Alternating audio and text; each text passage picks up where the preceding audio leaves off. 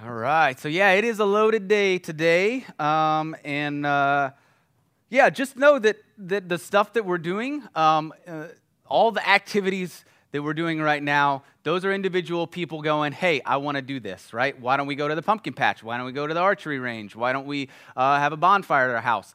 Maybe you're the next one, right? Maybe you have something that you want to do uh, at your place or that's interesting to you, and uh, I, I would bet that there's some other people that would be interested in that. So if you want to do that, we call those things block parties, building life outside church. Um, join in with that. But uh, so yeah, hope you guys are doing great this morning. I am feeling good this morning. I am happy to be here um, with you.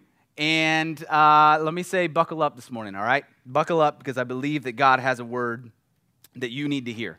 Um, that there is somebody specific in here that needs to hear this word this morning. So, um, we're still looking at this series called Broken Branches, and it's the kind of the tree, the family tree of Abraham is what we're doing. And, and so, you know, when you look at the stories that are involved in families or in, um, in Abraham's family tree, there are definitely some broken branches. There's definitely some broken relationships. There's definitely some broken um, ways that people relate to one another or that they operate in. And so we're going to look at that. Um, and we're continuing on again with that. And this week, uh, we're again kind of going with that idea that we've said the last couple of weeks. Um, and that is don't let your family relationships, your human familiar relationships, dictate the way that you view God or the way that you view uh, your, your uh, church family, all right? Like that's, that's a key statement from this series. Don't let your experience with human relationships, imperfect human relationships, dictate how you experience or what you expect from the church or from God. Um, that's one of those, that's a key statement for how we're doing this. Two weeks ago, we talked about Hagar and about how Hagar was uh, in her family with uh, Abram, Abram and Sarai at that point really just kind of used um, and abused and, and pushed off to the side. Nobody really cared about what Hagar was interested in. Um, last week, we talked about favoritism with Esau uh, and Jacob, and with Isaac and Rebekah and their kids, Esau and Jacob, or Jacob and Esau, um, and how that favoritism, that atmosphere of favoritism, creates competition and how when we see competition within the church, uh, or when we see favoritism within the church, or we see God having favoritism for other people, we feel a need to compete with other people in the church. The Christian life, your relationship with God is not a competition. It's not a competition. There's nobody to compete against. God doesn't have any favorites uh, he has enough attention and enough affection and enough love for everybody equally. So we don't have to worry about that. So there's no need to prove yourself. There's no need to out Christian other people in order to maintain some kind of a status with God. This week, we are continuing with Jacob and with his uh, life story um, in, this, in this series, in this family line or the family tree. Um, and where we're going to pick up this story, uh, so what's happened is we know last week or two yeah last week we talked about esau and jacob and jacob stealing or basically he didn't steal it. He bought it. Esau kind of gave it up willingly but he took the birthright okay? Well now um, as we continue on with that story jacob not only uh, has taken the birthright but with the help of his mom rebecca he has stolen lied cheated stolen his way uh, into or lied and cheated his way into stealing uh, Esau's blessing as well. So not only does he have Esau's birthright, but now he also has Esau's blessing. Uh, and, and Esau is not happy about that. All right? He specifically tells Jacob, he says, When dad dies, I'm going to kill you. That's what he tells him. Specifically, he says, When I'm done, when the time of, when the period of mourning for dad is over, I'm coming for you. Okay? And uh, Jacob says, Well, and I'm not sticking around here, right? I'm out. So Jacob leaves with the help of his mom um, Rebecca. And uh, so she sends, Rebecca sends Jacob to her brother. So this is uh, Laban, is Jacob's uncle. It says, Go find Laban. You'll find him here um, and stay with him. When Esau has cooled off, I'll call you. You can come back and, and everything will be all right. It will be hunky dory. Life will go on. Um, it's kind of a strange expectation, right? To go from I want to kill you to, no, come on back. Welcome to our family, right? Go ahead, take my stuff. But anyway, that's what Rebecca says. Rebecca says, Go find your uncle Laban. Um, and so Jacob does. He, he, run, he, he runs off, he, he walks off, whatever. And um, I don't know how that went. I don't know. There's no indication in Scripture if he had anybody with him or if he was out there wandering by himself. I like to picture him wandering by himself through the wilderness. It's kind of like one of those movie montages, right, where he's like trying to scrap through tree branches or catching his hair and all that kind of stuff. And he's there's flashbacks of like, oh, what have I done? Some kind of realization of how he's ruined his life or whatever. Um, and then uh, as he as he comes to uh, uh, a town that is close to where he is going, to where Laban should be, he runs into some shepherds. And some shepherds are, are, are coming to water their sheep at the well, and they say, All right, uh, or, or they're going to do that. And Jacob says, Ooh, maybe these guys know my uncle. Hey, guys, do you know Laban? Do you know, do you know Laban? And they're like, uh, Yeah, actually, we do. We do know Laban. In fact, if you look over your shoulder over there, his daughter Rachel is walking this way with some sheep. She's a shepherd and she's bringing her sheep to the well to water. Movie scene again, right? This is a movie scene. Slow motion. Jacob turns. You got to get the slow blink in there, right? And he turns and he looks over his shoulder. Cut to Rachel. Rachel is just walking. Of course, she's not looking at the camera because it's a movie scene and she has to look up, do the slow blink. But she's walking. She looks up to the camera. She probably does a hair flip. Light shines down on her from above. And Jacob, cut back to Jacob, and he's just like, "Aw," right? She's gorgeous. She's gorgeous. And, important to note, it's Rachel, Laban's daughter, his uncle's daughter, his first cousin. Perfect! Right? Not in our minds, but in their minds, right? It's his first cousin. Like, this is a match made in heaven. She is gorgeous. This is my uncle's daughter. We're going to keep it in the family. It's going to be perfect, right? Was right. That's right. Uh, but that's the way it was. That's the way it was, okay? So he sees Rachel and he's like, wow. And he runs over to her. He kisses her. I think more excited that he found out where he's going, not like, I got to kiss you, we got to make out right now. More like, uh, I'm excited to see you. And she runs off, says, hey, Laban, uncle, dad, whatever, uh, your, your nephew is here. I found your nephew. He runs over, gets, gets Jacob, brings him back to his house. He stays there for about a month. Um, I think that says that in scripture. I can't remember. Uh, anyway, I was thinking about a month. I think it was about a month. Uh, anyway, Genesis 29, starting at verse 15, is where we're going to go for the scripture. And this is what it says Then Laban said to Jacob, Because you are my relative, should you therefore serve me for nothing? Tell me, what shall your wages be? Now Laban, who had two, had two daughters, the name of the older was Leah, the name of the younger was Rachel. And Leah's eyes were weak, but Rachel was beautiful of form and face. Now Jacob loved Rachel, so he said, I will serve you seven years for your younger daughter Rachel. Laban said, It is better that I give her to you than to give her to another man. Stay with me. So Jacob served seven years for Rachel, and they seemed to him but a few days because of his love for her. Then Jacob said to Laban, after seven years, then Jacob said to Laban, Give me my wife, for my time is completed, that I may go into her. And Laban gathered all his men in the place, uh, excuse me, all the men of the place, and made a feast. Now in the evening he took his daughter Leah, not Rachel, took his daughter Leah, and brought her to him, and Jacob went into her. Laban also gave his maid Zilpah to his daughter Leah as his maid. So it came about in the morning that, behold, it was Leah.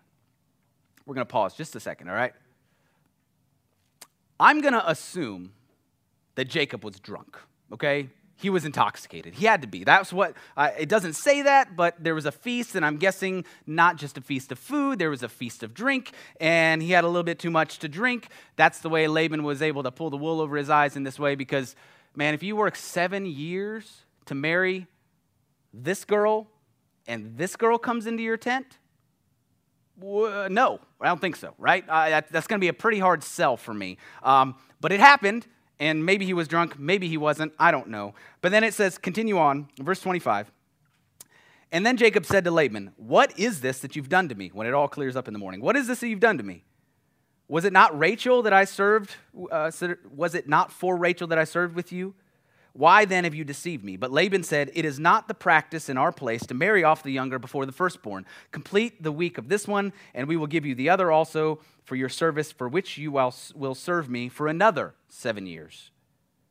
Jacob did so, and he completed her week, and he gave him his daughter Rachel as his wife. Laban also gave his maid Bilhah to his daughter Rachel as her maid. And so Jacob went into Rachel also, and indeed he loved Rachel more than he loved Leah, more than Leah.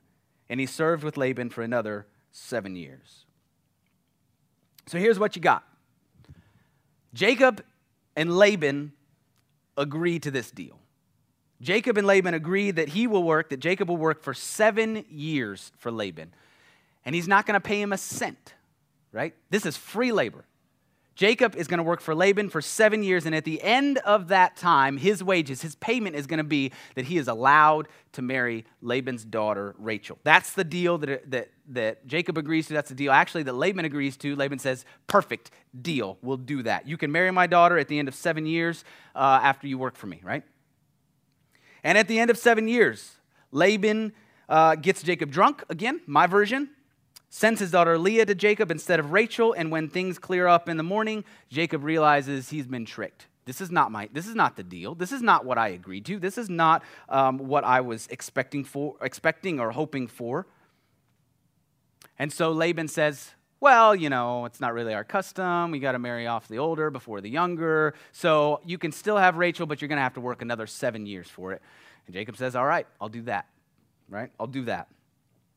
Now, there's a whole lot of cultural stuff going on here, right? That we got to understand the context of this. Number one, of course, he's marrying his first cousin. That's that's icky, right? To us, we don't get that, but again, you kept it in the family, you kept close. That helped create strong family ties um, and carrying on of that family name, and so they did that. Uh, it's not strange in this scenario.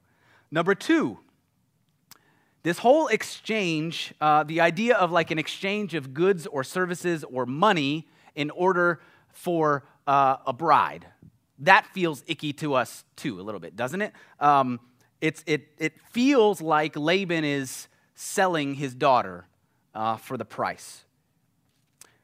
And actually, it, it comes from a tradition, that, that whole idea of, of, of, it's called a bride price or bride wealth um, is a better understanding of it. But that idea comes from, from, from the, the, well, let me say this the pure version of that, okay? The pure, unaltered, like, uh, version of that is it's not a selling fee, okay? It's not a price that you're paying. The pure version of that is that the suitor would come to the father and say, I would like to marry your daughter. And the father essentially says, Great, Prove to me that you can take care of her. And the suitor says, Okay, here's $10,000. I see, look, I've got all this money. I can give to you. I will prove to you that I am worthy. Jacob doesn't have any money. So, uh, in some of these cases, when somebody doesn't have any money, Jacob's just kind of wandering from his family. Yes, he has the birthright. Yes, he has the blessing, but he had to run. Isaac is still living, so he doesn't have any of that stuff. Again, I'm imagining he's by himself. He says, Fine, I will work for you for seven years. I will prove my worth to you, and I will prove my ability to, to uh, provide for your little girl. Again, this is the pure version of it, right? By working for you for seven years. That's how dedicated I am to her. That's how, uh, and, and, again, I will pr- prove my ability to work for you um, in that way. So that's the pure version of this, okay? So it's not like he's, uh, he's buying Rachel. It doesn't work that way.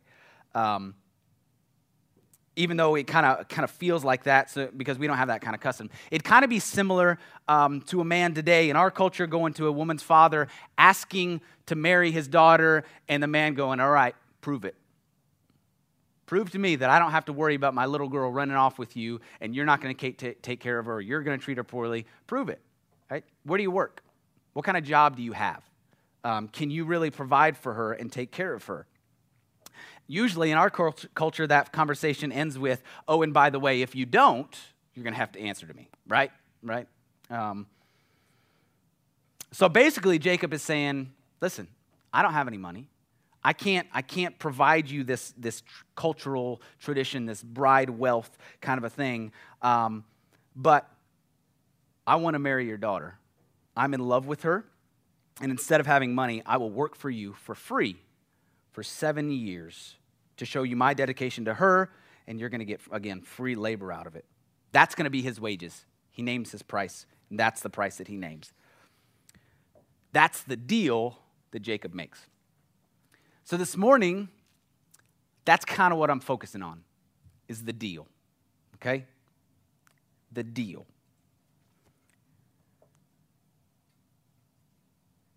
And as Jacob approaches this thing, I have to look at it and I'm like, for Jacob, this seems like a good deal.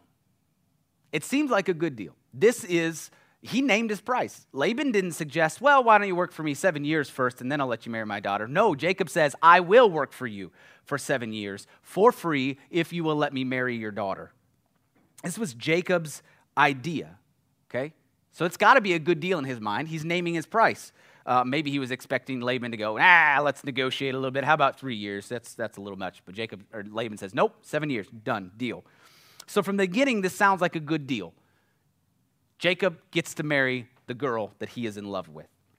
And for Laban, man, what a price, right? I mean, seven years of free work. Uh, I mean, I would have settled for a goat and a dinner out, but hey, listen, right? Seven years of work? Yeah, let's do that instead. So Jacob gets to marry the girl he's in love with. He gets to prove his worth to, his, to, uh, to her dad. Laban gets in return seven years of work. Sounds like a pretty good deal. Sounds like a pretty good deal. And it might lean a little bit towards Laban, and I'm sure he's aware of that. But Jacob named his price. This is what he wanted. So he's happy with the, the, the deal. It was his idea. But with this deal, there's some stuff going on in the background that Jacob doesn't really know about. Okay? So Jacob makes this deal. He's happy with this deal, but Laban's got some other stuff going on. It seems like an even deal, and Jacob trusted Laban from the very beginning. But Laban had other priorities, all right? Within this deal. Laban had other priorities. I don't know at what point he decided, you know, we're going to turn this thing around and it's going to be my benefit, or if it was right away, or if it was two years in when he figured out that Jacob is a pretty good worker. Uh, he's doing pretty well with my flocks. You know what? I think I can use this to my advantage. I don't know when it was, but at some point, Laban turned this thing and he had some priorities, some other things that he was trying to accomplish with, with welcoming Jacob into his family. At some point, he saw it as an, uh, that it would work for his advantage. And here's Jacob for seven years. Seven years, happy to work as hard as he possibly can because he knows at the end of it, the deal that he made is that he gets to take Rachel home as his bride. That's the deal that he made. Unfortunately for him, Laban had other priorities. It was not new information for Laban on the day before the wedding. This was not new information that Laban came across. It suddenly occurred to him oh, our custom is to marry off the older before the younger. Well, what are we going to do about this? I know. This was not new information for him. He knew the custom. Laban knew the custom. He also knows. Um, he also knows that, bless her heart, Leah has weak eyes. Now, we don't really know what that means except that it's used in the same sentence in comparison to Rachel. It says, Leah had weak eyes, but Rachel was beautiful. So it's like, it's in some way, it's describing Leah as like a little less beautiful, a little less desirable. She's going to have fewer prospects, you know, that kind of a thing. I'm, listen, I'm not saying this. I'm just saying, I didn't say that's the way it should be. I'm just saying that, that Laban knows that, right? He knows that, or I think he believes that. So, in some way, it's saying that Leah is not as good of a prospect for marriage as Rachel might be. Again, this is all Justin's head, all conjecture that I'm trying to get into the minds of these real people. But if Rachel is beautiful and she's the younger one, then she's going to have more prospects, right? Leah is older She's not going to have as many prospects. Uh, she doesn't have somebody that's trying to, to, to marry her at this point. So Laban's in his mind going, hmm, let's figure this out. If I want to get the bride price for Rachel, I got to do something with Leah first because we can't marry off the younger before the older. So, how are we going to do this? How are we going to work this, this deal in this way? So, he's got these other priorities going, okay? Laban knows that if he's going to get the bride price for either of his daughters, that he's going to have to either trick somebody into marrying his older daughter or he's going to have to get, her, get somebody interested in her in some way. And so he, he comes up with this plan. Remember when I said just a second ago that the bride price on the, the, the upfront pure level is like the man proving his worth to the father? That's the ideal version of that. But what actually happens most time is what does occur here. And it is the father going, How can I leverage my daughters for my wealth? Okay? And that's what's going on with Laban. How can I make this situation good for me?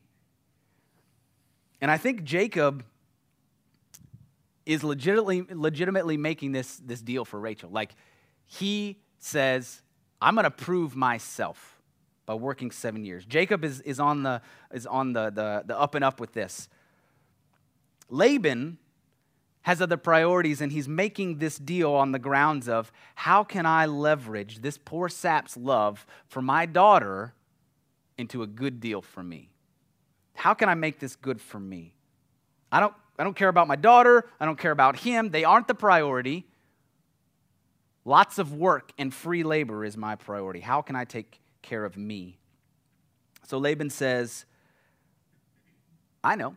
I got this daughter. It's going to be difficult for her to get her off my, my hands. She's the older one. That's the problem. I got to get rid of her and get a price for her while, so that I can get Rachel because, you know, listen, Rachel, anybody, that's not going to be a problem. And so he works out this deal and he tricks Laban. I have, again, I have no idea if that's really what Laban was thinking, but I think it kind of fits with what's going on here. But any way you look at it, Laban's got other priorities. It's not Rachel, it's not Leah, and it's not Jacob, okay? Those are not his priorities. He had goals that were not expressed in this deal that Jacob thought he was making. So for Laban in this scenario, people were just a commodity, okay? People were a commodity. You know what a commodity is? It's like something you trade, it's a value, it brings value back. Um, it's kind of a lot like Hagar in that way. Laban kind of treats his daughters as tools for his own gain. How can I make this come out for my good on the end? But think about the emotion involved in that for the other people involved in this, in this story. Think about Leah.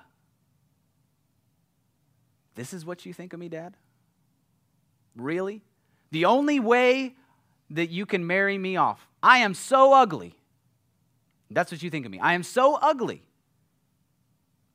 that you have to trick somebody into marrying me. That's what you think of me, Dad. What about Rachel? Wow. Dad, I had this guy who was so dedicated to me that he would work for seven years so that we could be married. And then you go behind our back and turn this thing around so that you can gain out of it. You don't care about me. And Jacob, Laban was going to be this man's father in law. He was this man's boss. He worked hard, as hard as he could. He worked his tail off for seven years. And this whole time, Laban has been lying to him. He's been putting on this facade. Oh, yes, marry my daughter. This, this is great. You know, I love, I love you. Come on, come into my family. Do you think Jacob will ever trust Laban again after he pulls this switch? No, I don't think so. His family was just a commodity to him, to Laban. It benefited him to have Jacob around, and that's why he kept that relationship because it was it was gain for him. It was positive for Laban. Leah and Rachel, they got him 14 years of free work. 14 years, that's longer than most businesses last today. If you got an employee that's working for you for 14 years and Jacob was good at his job, later on we find out that Laban's flocks flourished under Jacob, and he got that for free. Laban had other priorities. He was trying to work some other schemes kind of behind the scenes here. Here's why this matters to us. Some of you think that this deal, the deal that Jacob made with Laban, the deal that Laban twisted and manipulated and cheated his children with, you think that's the kind of deal that you've made with God.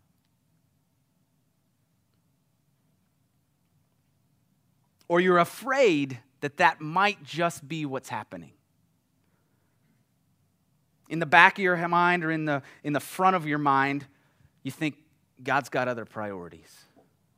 God's, God's got something else going on here and he's trying to work a deal. He's using you as a commodity just for the end purpose somehow. He's moving you, he's trading you for his gain. You've agreed to a deal that sounded really good salvation and eternal life. But a little while into that deal, you're finding out maybe, maybe that, that's not the deal that God was planning to make. Feels like there's been a bait and switch. Jesus says, Here's this free grace. Here's this relationship with me. Here's this eternal life, this peace, fulfillment, this joy, all of this that has been promised. It's over here. It's like a carrot. Here it is. If you just work a little longer, if you just follow me here, if you just jump through these hoops, hoops, right? Feels like all those things we've been promised we don't get.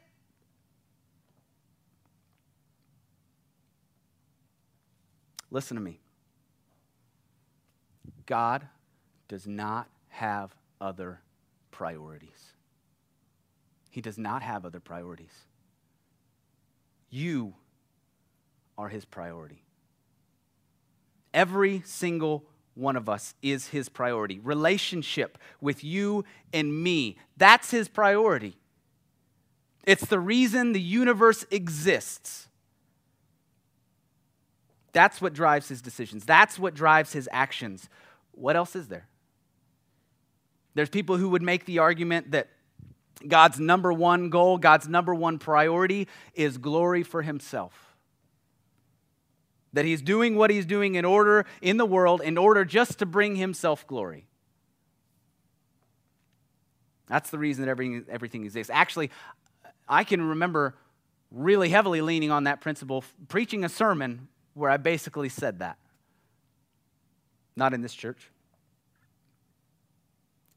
But that all of creation, everything God does is absolutely about Him and about His glory. And that makes sense if you read scriptures like Isaiah 48. Isaiah 48, it says, For the sake of my name, I delay my wrath. And for my praise, I restrain it for you, in order to not cut you off. Behold, I have refined you, but not as silver. I have tested you in the furnaces of affliction for my own sake. For my own sake I will act. For how can my name be profaned? And my glory I will not give to another. We read scriptures like that, and there's other scriptures out there that, that are very similar. And we come to the conclusion that everything is happening, all of this is about God's glory. It's His will, it's His purpose. There's a song on the radio right now that says, I don't care what I have to go through in this world as long as you get the glory for it. I sing along to it. Because that's God's number one priority. But stretch that out. All my pain, all my suffering, all the abuse that I have sustained is for God's glory. God gets glory from that? And that's what he's after? So it doesn't matter to him, it doesn't matter, or, or to me, that I have to go through this as long as he gets the glory. It seems like that's not really a God who cares very much about you and me when you play it out. He is God. He does get the glory. He is worthy of all glory. No question, no matter our circumstance. He is worthy of it all. We worship and we glorify him. We honor him. We honor his name. He is worthy of every over everything else. He is absolutely worthy of all glory regardless of our circumstance. Absolutely he is. Romans 11, uh, verse 15, it says, He is the image of the invisible God. He is the firstborn of all creation. For by him, all things were created, both in the heavens and the earth, visible and invisible, whether thrones or dominions or rulers or authorities, all things have been created through him and for him. Yes, all things were created by him, all things were created through him, all things were created for him. Absolutely. He is worthy of all glory. He gets all the glory in the end from every single person, whether they want to bow their knee or not, right? It says in the end, every knee will bow, every tongue will confess that he is Lord. But if glory and if his glory, if that's his number one concern, if that's his number one priority, why do all this? Why do all this? Why create humanity who would despise him and who would push him away and who would reject him and who would kill him? Why not stick with the angels and the cherubim who sing holy, holy, holy all day long? Why not? If his glory is that his, is his highest priority. Because yes, his end the end result when we recognize when we recognize who he is that He made us, that He chose us, that He rescued us, that He redeemed us, we do glorify Him as an end result. But if that was His number one priority, He could have just jumped to that. He didn't need to go through all this other stuff. His priority is you and me. His priority is you. There's no bait and switch, okay? He's not got this other thing up his sleeve that he's trying to do with offering you this sweet deal in order for you to jump at it, and, and then he switches out and says, Nope, it's just about me. I want relationship with you. Ah, you fell for it. Here's my glory. I get that. It's not a bait and switch. He's not offering that. Some of you ex- have experienced that bait and switch, but that's not God. That's man made religion. That's, that's man made religion where God is stringing you along for 14 years of more service in order for you to get what He's promised.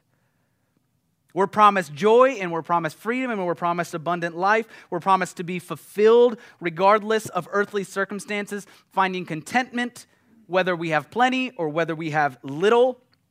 But I'm not finding that we say. Well, I guess then I'm not working hard enough. I thought the deal was that I'd get it, but I guess I've got to work a little longer for it. We were promised an easy yoke and a light burden, something that's different than all the other religiosity that's out there. But I guess that was the bait, and I fell for it, and now it's been switched.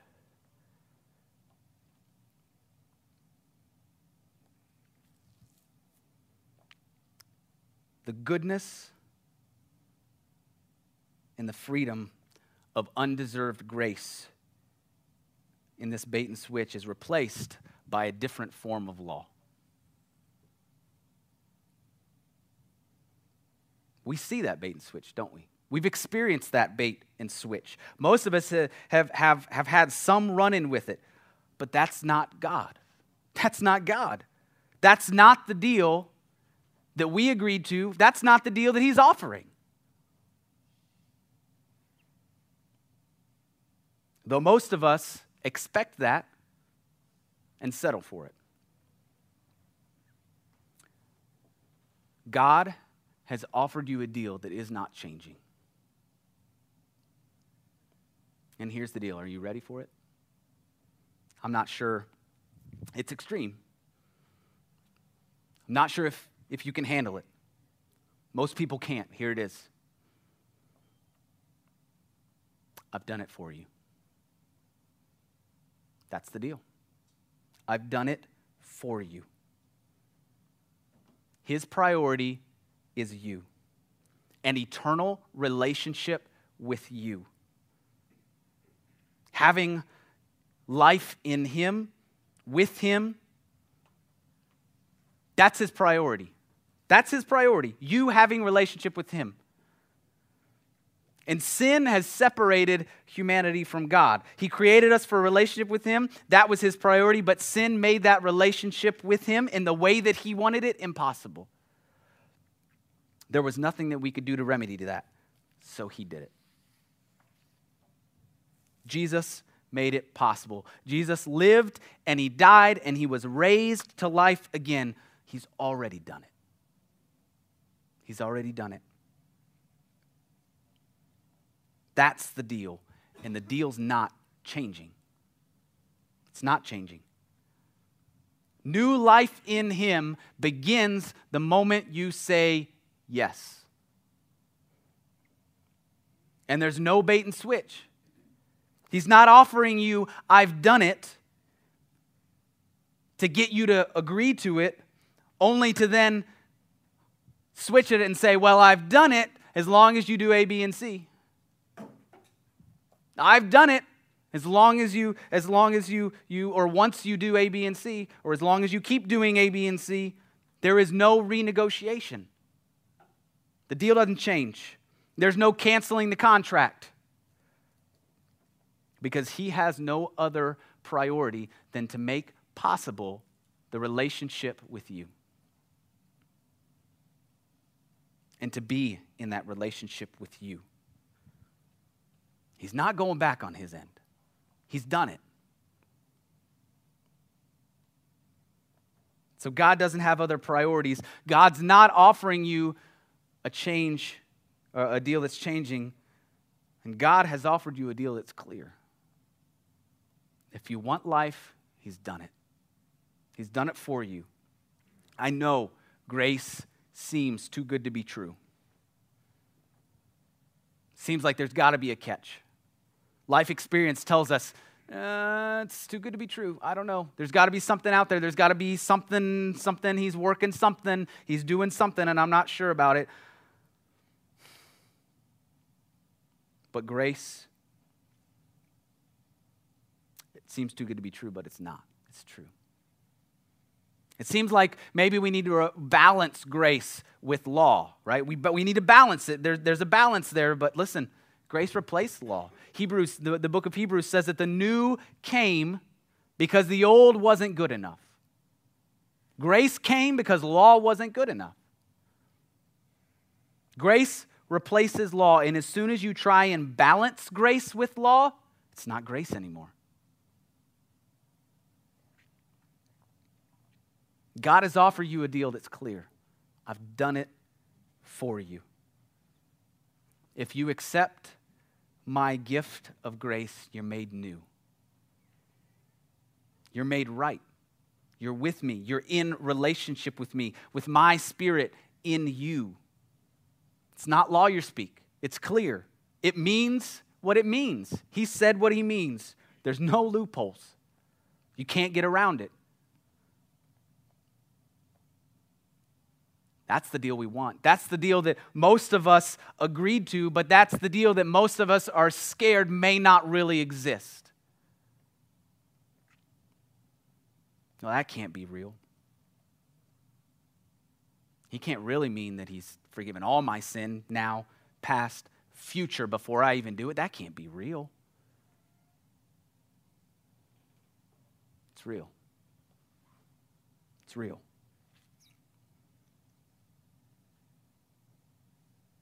Maybe you agreed to it, but you're not sure that it took. 2 Corinthians says 5, uh, 5 says that when we live by faith, or we live by faith, not by sight. You may not see it, but it took. It took. Even when you don't see it, even when you don't feel it, you are his number one priority. He wants real relationship with you. Not fake relationship. Not a relationship where we're jumping through the hoops to get the carrot. He placed the carrot in your lap. He placed the relationship in your lap. And now he says, Let's go. Let's live. Let's live. You and me, me and you.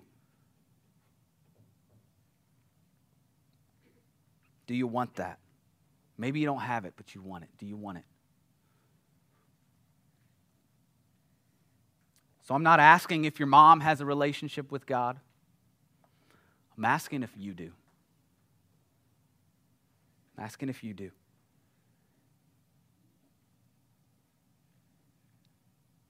Put that first line up there. He came that you might have life beyond your wildest dreams because He's able to do more than you could ever ask or imagine. It's from John 10:10 10, 10 and Ephesians 3:20. If you agree with him that he is God and that his death and resurrection gives you real life, if you accept that gift, you will be born again. You will be born as a new creature. Romans 10:10, 10, 10, John 3 and 1 2 Corinthians 5 again. He's done it. Will you accept it? Not religion, not doing the right thing and saying the right thing. Will you embrace the relationship that He's offering? I'm not asking if you're religious. I'm not asking if you're spiritual. I'm not asking if your family goes to church. I'm asking if you have said yes to Jesus.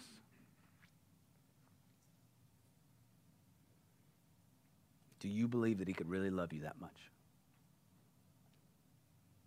To have done it all for you, for nothing in return, just because He wants relationship with you. I believe there's somebody who wants that deal this morning. I wrote this on Thursday. This morning I got up and said, God, why am I offering that? There's not going to be anybody there who doesn't know you. Why am I offering that? And Jesus said, What does it matter to you?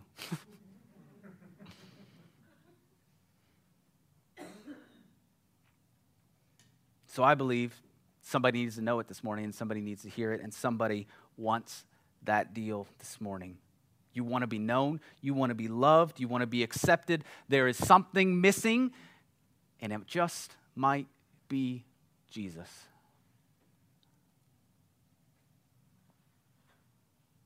Can I pray with you this morning? Can a member from our prayer team pray with you this morning? We want to lead you into new life. I don't care how long you've gone to church. You can go to church and not have life.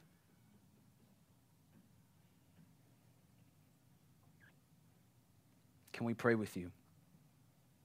You want to accept his gift, you want to have new life. Got to accept it and step into that relationship. Why don't the worship team come on back up? And as they do, y'all can stand to your feet too. So when Jesus says do something, then I try and do it try and be faithful in that way, whether it makes sense to me or not. And that's the truth. That's the situation here right now.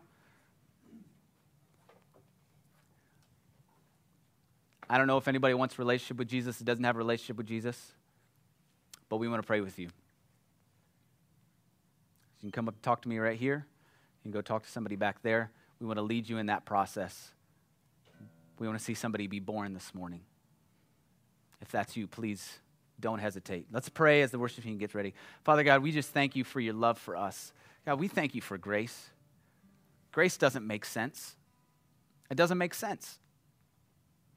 That you, the God of all of the universe, who deserves all glory and all honor, who is worthy of, of everything that, that the entire universe could give to you, would decide that beyond that, you're more concerned with a relationship with people. And you know we're not able to make that relationship happen, so you said, I've done it. I did it. I've done it.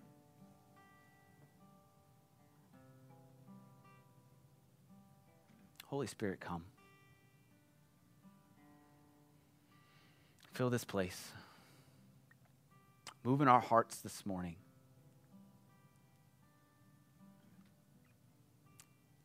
Overpower our thoughts and our minds and our physical being in a way that we cannot deny you're in this place. Speak to us softly. wrap your arms around us. You love us so much. We're able to crawl up in your lap. We're able to call you daddy. King of the universe is our dad. Because you want that relationship with us. And you made it. You made it possible. So we give you our lives, Lord. We thank you. We welcome you. And we give you our lives. Move powerfully. Holy Spirit, come and fill this place right now. In Jesus' name. Amen. Hey, this is Pastor Justin. I hope this message has been meaningful to you today. I know many of you who listen to this podcast are not a part of our local church body. For those of you outside of our community or outside of our state, I would love to hear from you about how you discovered our church and maybe about how this ministry is impacting your life. You can reach out to us at info at capitalvineyard.org or find us on Facebook and message the church in that way. I would also let you know that you can now watch the sermon live on our YouTube channel each Sunday morning a little bit after 10:45 a.m. The audio will begin as soon as the sermon starts. Either way, God bless you, and I hope you continue to grow and to mature in Christ in who he has already made you as his righteous and redeemed child. Amen. And God bless you.